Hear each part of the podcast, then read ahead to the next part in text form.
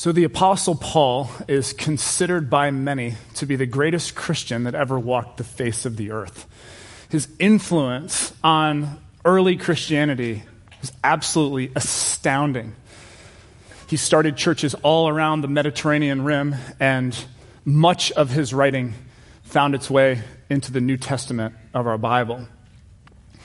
The crazy thing is, that um, in the middle of Paul's, arguably his most important, his most powerful and influential letter of all his letters that we find in the New Testament, right smack dab in the middle of that letter, Paul makes a shocking confession. And Part of the reason why it's so shocking is because of what preceded it.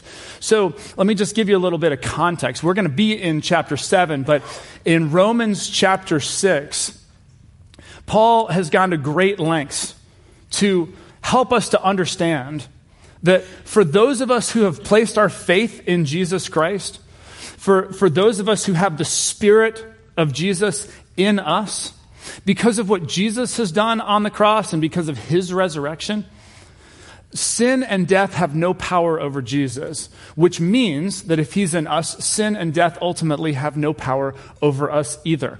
And so there's this massive rallying cry. Sin has no power over you. This is the, the point that Paul's trying to make in chapter six. Sin has no power over you. Sin has no power over you. So with that in mind, check out just a few verses later. We're going to pick this up in Romans 7, starting in verse 14. Check out how staggering staggering this is. Okay? So again, sin has no power over you. Okay, chapter 6.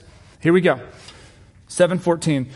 Paul says, We know that the law is spiritual, but I am unspiritual, sold as a slave to sin.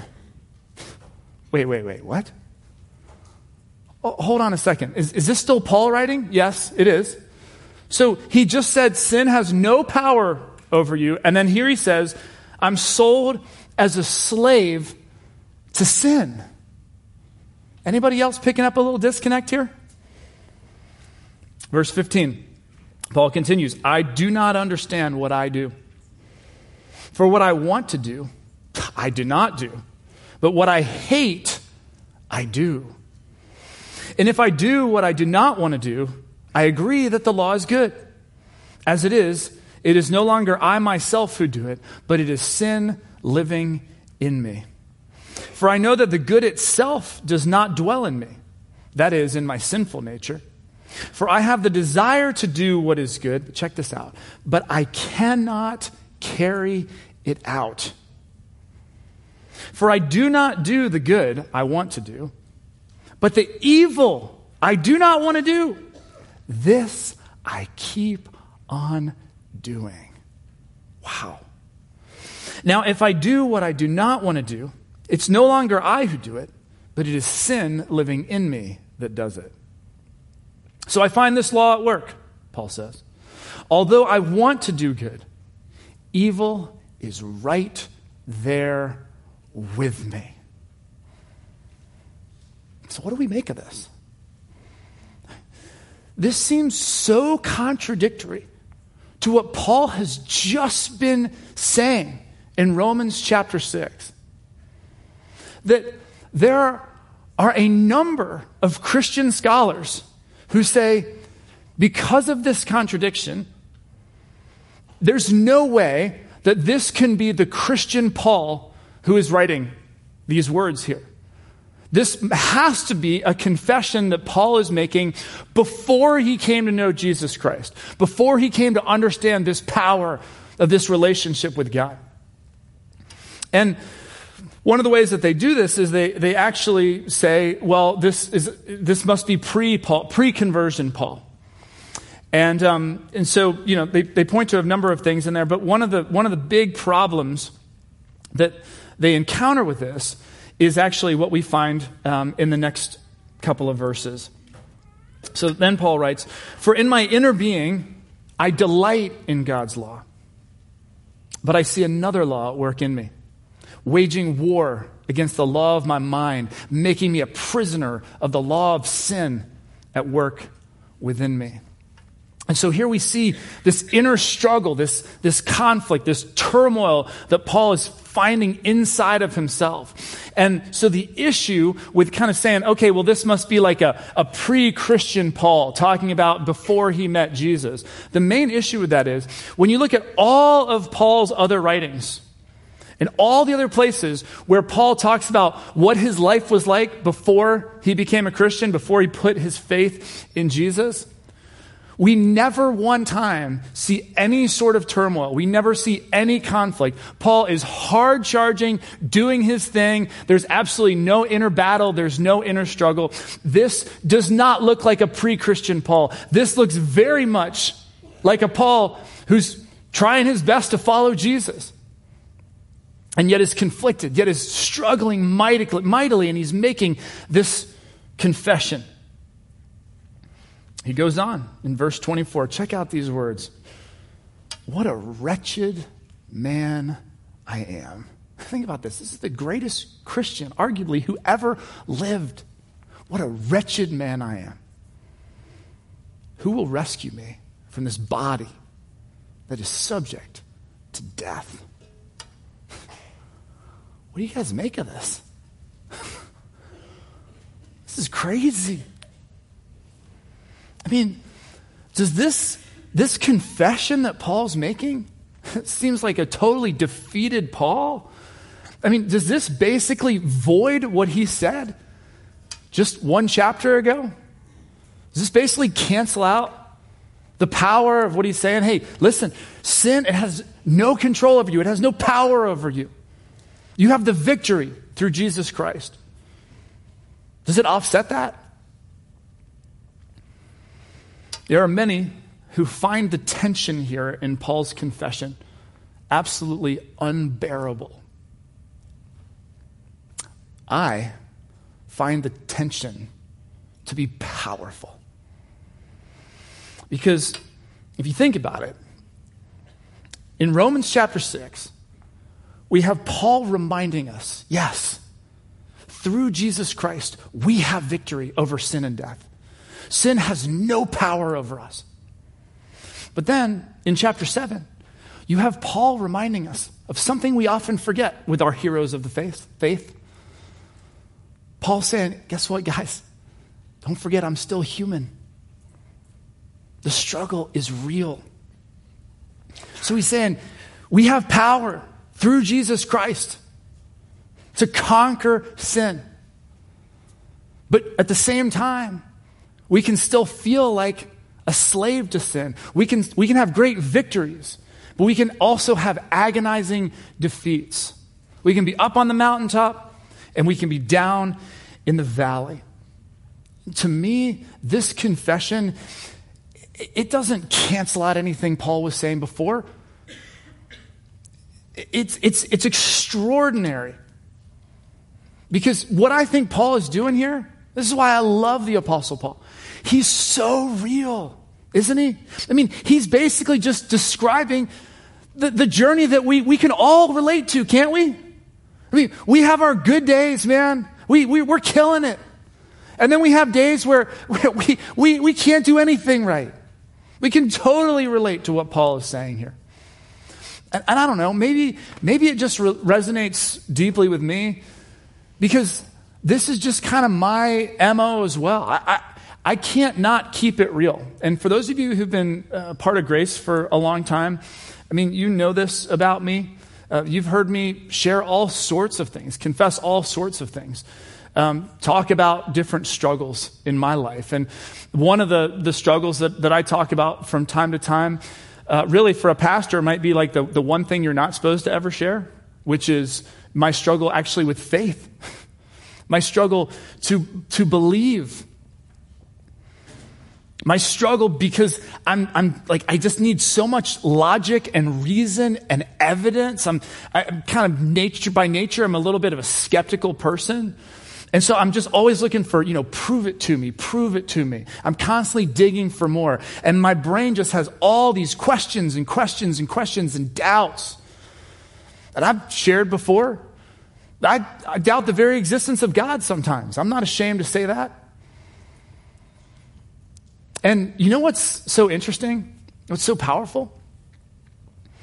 So, you know, from time to time, um, whoever's uh, giving a sermon here at Grace we'll, we'll get feedback um, on, on it. And you guys are all very kind because it's not like the awful, critical, you know, terrible feedback. It's the, it's the like, hey, that was cool. That was great. You know, that was really, that was really positive. That was helpful. Um, and so from time to time, I'll get feedback on, on my sermons. And, um, and you know what's fascinating to me is that um, I don't get feedback uh, like when I open an email that says like, "Hey, your sermon from Sunday." I, I never get feedback like this. Uh, Derek, just want to say, brilliant theological observation, okay? incredible insight. I can't believe how you just your exposition of of you know Romans was just so brilliant. I, I just I feel so empowered and educated, and you know it never goes like that. I actually have never received one email like that. Proud to say, okay? Actually, it's, it's fine. I'm good with it. Um, the emails that I get are Hey, Derek, I just want to say thank you so much for what you shared on Sunday. Just being that real, that transparent, sharing about your struggle with faith, wrestling with doubt, questioning God, that's so helpful to me because it's helped me to realize I'm not alone in the struggle. And it's helped me to be more real and more transparent with those around me. And I just, I'm really encouraged in my face. So thank you so much. Do you see the power of confession? Do you see that? I mean, you're reading these words from Paul, and I know it's a little, you, get a little freaked out. You know what I mean? It's, it's a little unnerving, it's a little unsettling when you've got such a spiritual giant of the faith. We almost want him to be at some sort of like untouchable place so we can just revere every word that he said. But there's such power in confession, both by Paul and, and just even when you hear someone else confessing something. And, and that's the thing. See, often we think, oh, you know, confession, it's so powerful, and we're thinking through a lens of like guilt and shame and being released of that, right? And be, being forgiven by God. And, and certainly those things are in play. But, but let's think about this for a minute.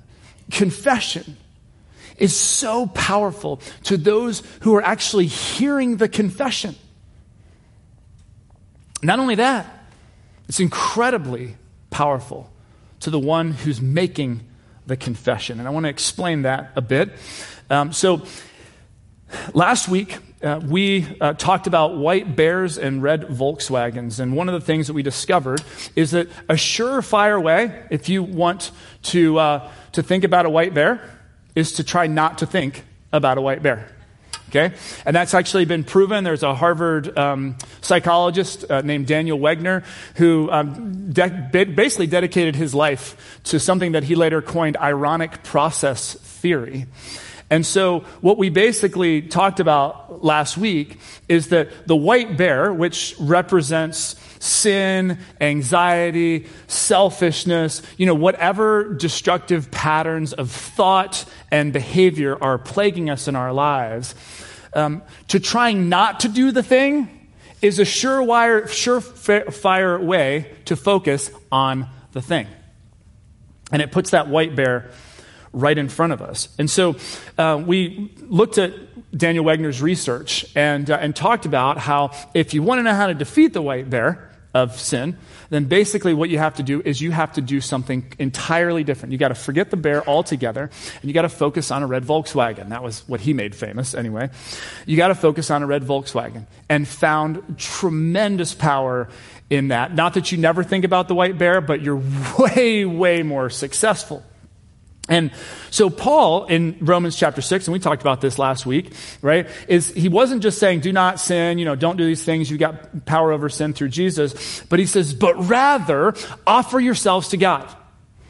And we talked about last week the red Volkswagen for us is essentially pushing in to what God has for us. Instead of trying to constantly obsess about the negative and avoiding the negative, why not push into the positive? Why not instead focus on, okay, God, what do you have for us? What can, how can we offer ourselves to you? And we talked about red Volkswagens at Grace being our, our teams, our volunteer teams, and being a part of making a huge positive difference in the lives and in the spiritual lives of other people here at Grace.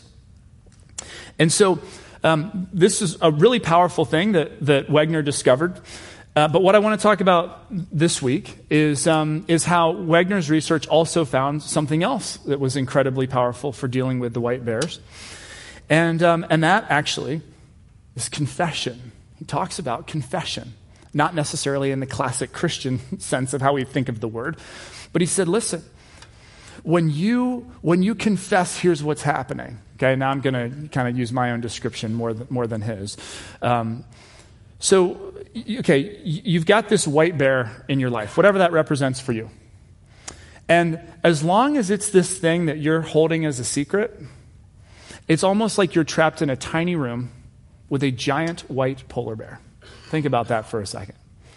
You're trapped. There's nobody to help you. And that bear is all up in your face all day long, all the time. You and the bear. And guess who's getting mauled? It's not the bear, okay? So, by confessing, and Wegner talks about the power of confession. When we confess, hey, I'm struggling with this bear, you know what happens? It's like we open the door to the room and we release the bear. We release it. Bear's free to roam around. Okay? So, first of all, we don't have the bear all up in our face. And secondly, now there are people that we have confessed this to. There are people who can relate and understand our struggle, who can be there to help us, to, to cheer us on, to encourage us. We're no longer alone, trapped in a tiny room with a white bear. You see the power in that? As uh, James, the brother of Jesus, as he writes, James 5 16, he says, Therefore, confess your sins to each other and pray for each other so that you may be healed. Don't miss those last few words, so that you may be healed. Yeah, there's a lot of things about confession that are involved. But one of the biggest things is God, God wants us to confess so that we may be healed, so that we may be released from the power of the white bears in our lives.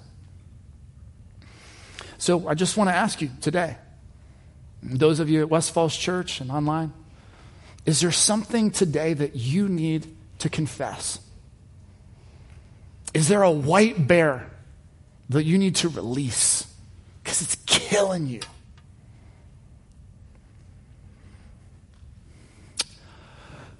In the spirit of this, um, I want to make a confession to you all today. And um, I can't believe I'm saying this, but here goes. So, ever since I have been a small child, I've been a Cincinnati Bengals football fan. Okay? And that's not the confession, okay? You guys already know that about me. And, you know, being a Bengals fan, it's, it's kind of like having a drug addiction.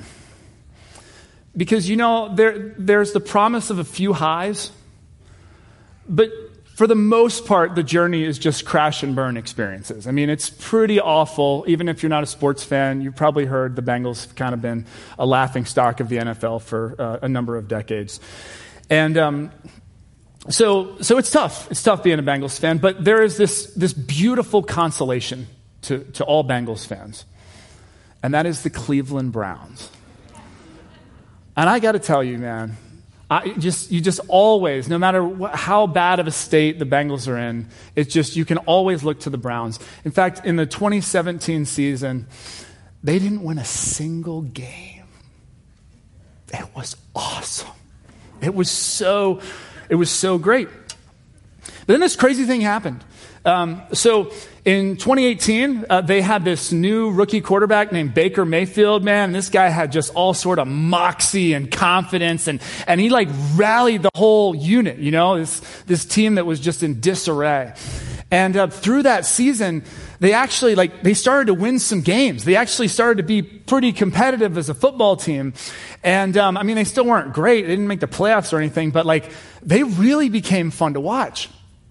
And so I found myself this past football season um, having incredible interest in the Cleveland Browns, and I couldn't figure out why, but I just was always interested in how they did and watching highlights from the Browns games just to kind of see. I was captivated.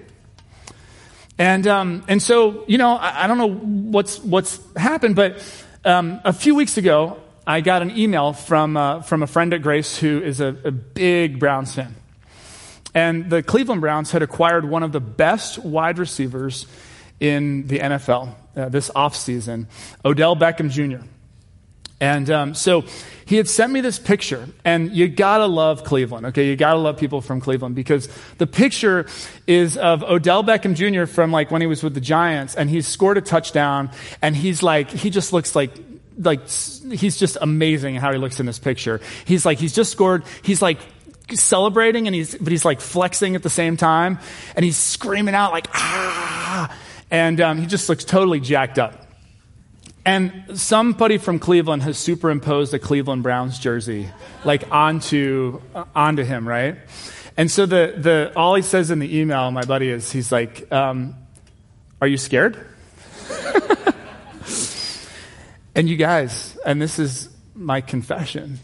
I wrote him back. I was like, "Yes, I am. I am scared." But you know what I'm scared of? I think I'm becoming a Browns fan. I mean, you don't understand. Like, I got peeps back in Ohio where I'm from. They, they will kill me. If they're listening right now, okay, they will kill me. You can't do this. This is like, you know, this is Redskins Nation, like all of a sudden, Cowboys. Okay, you can't. You cannot do this. There are sacred lines that cannot be crossed. Okay, but I just got to confess it to you. Okay? What a wretched man I am.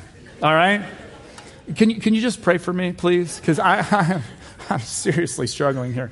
I don't know what's happening. I'm more excited about the Browns than I am about the Bengals this, this coming season, so I'm, I'm in a bad place. Um, and so here, I want to get back to Paul, if we could. Um, so, so Paul is in a very bad place.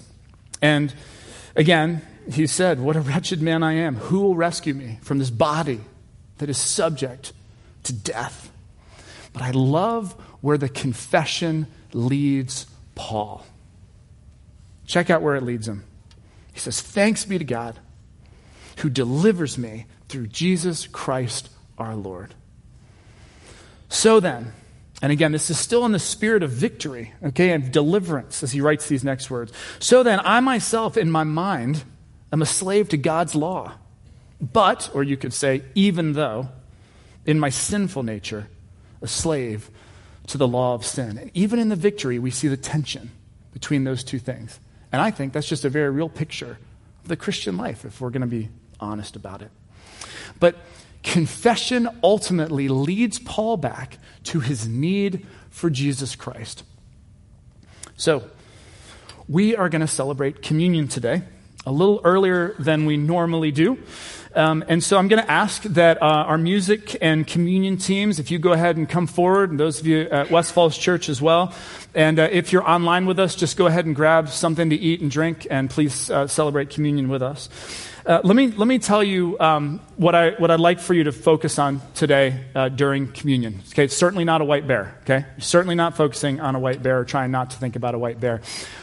But what I want to give you the opportunity to do is to use these next few minutes as just sacred space. Sacred space. You can take a breath, clear your mind, and just have the opportunity to be real with God. If there's anything that God brings to mind that you just want to talk to God about, anything that you want to confess, anything that you feel like, man, it's holding you back, this is a wonderful time to do that. And here's why you can do that. Okay, here's why you can be free to be totally real, totally transparent with God, confess anything at all. I'll tell you why. Because here's what communion is all about communion is the celebration of God coming to this earth in the person of Jesus Christ and showing us how much He loves us. It's the celebration of God's unconditional love for us. That no matter what we do, no matter what we have to confess, there's nothing that God will ever make God stop loving us. So, in that spirit, I just want to uh, dismiss um, West Falls Church. Pastor John's going to lead you guys in communion. We'll see you back in a few minutes. And here, um, just take these next few minutes. Anything that you want to say to God. So, when Jesus was with his disciples, he took some bread during that last meal and he broke it and he said, This is my body, which is broken for you. Take and eat.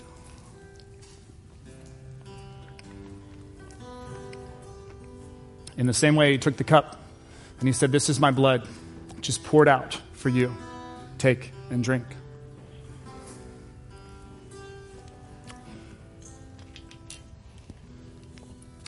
Let's pray.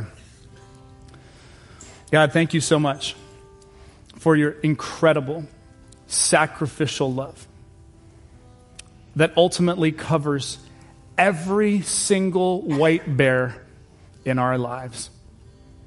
In Christ's name, amen.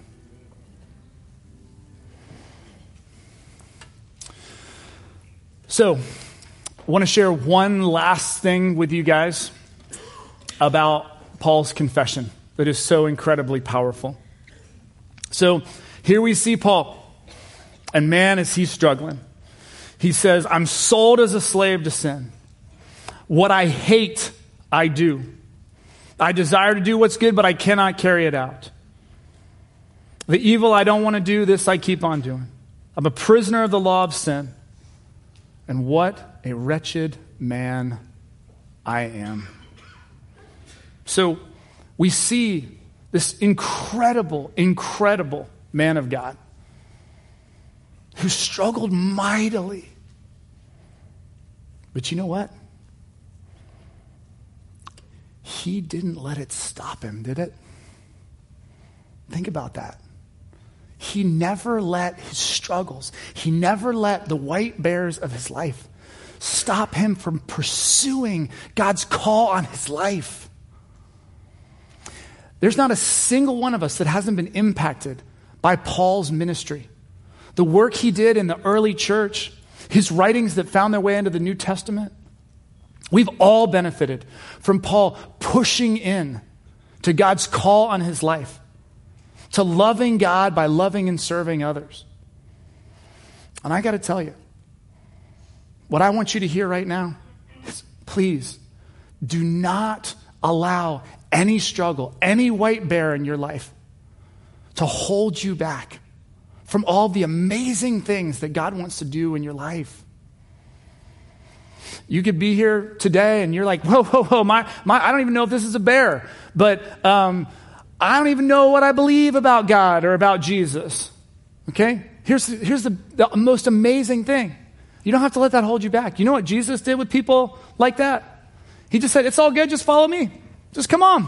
You'll figure it out on the way. I mean, he called crazy people, okay? You can't top some of the people Jesus called. You can't.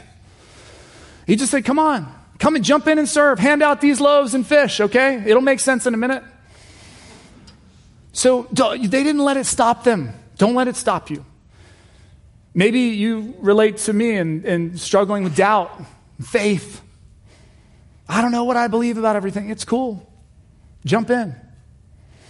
Or maybe for you, it's deeper than that. Maybe your struggle is with, you're like, dude, I mean, there's some real serious bears, man. Like, I mean, these bears are killer bears, okay?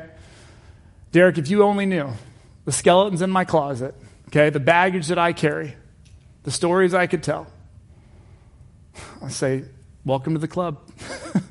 welcome to the club, okay? There's not a single one of us that doesn't struggle with theirs, Not a single person. So please do not allow whatever the struggle is, to stop you from pushing in to what God has for you. God has made us to do great things.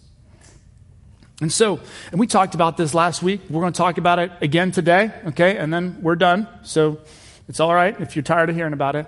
But what, what we're going to talk about right now, and I want everybody to do this, even if you did it last week, okay? So I want you to pull out your bulletin, okay? Open it up and find that sheet that says teams on it, okay? Because this is an incredible way to push in to what God has for you, to serve God by serving others, to be a part of the greatest message that God has ever laid on this earth.